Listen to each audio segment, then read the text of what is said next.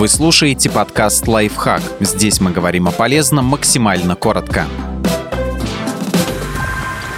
Как сказать «нет», если вы уже сказали «да»? Отказать и сохранить нормальные отношения помогут простые шаги.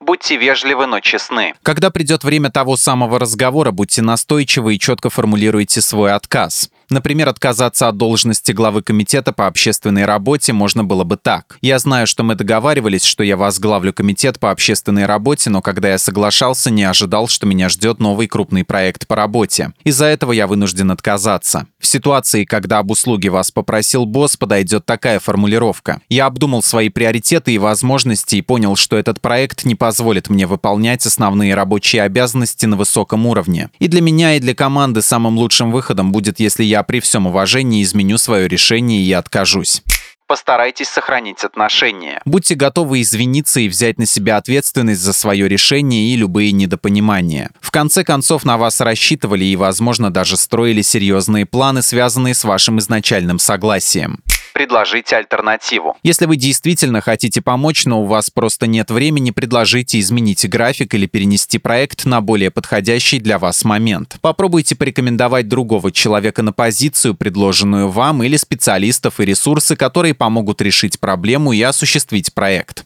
Сделайте выводы. Используйте этот опыт как стартовую площадку. Начните более рассудительно подходить к выбору того, на что стоит соглашаться, а что лучше проигнорировать. Говорите «да» только тем возможностям, которые вам не терпится притворить в жизни, для которых у вас точно найдется время.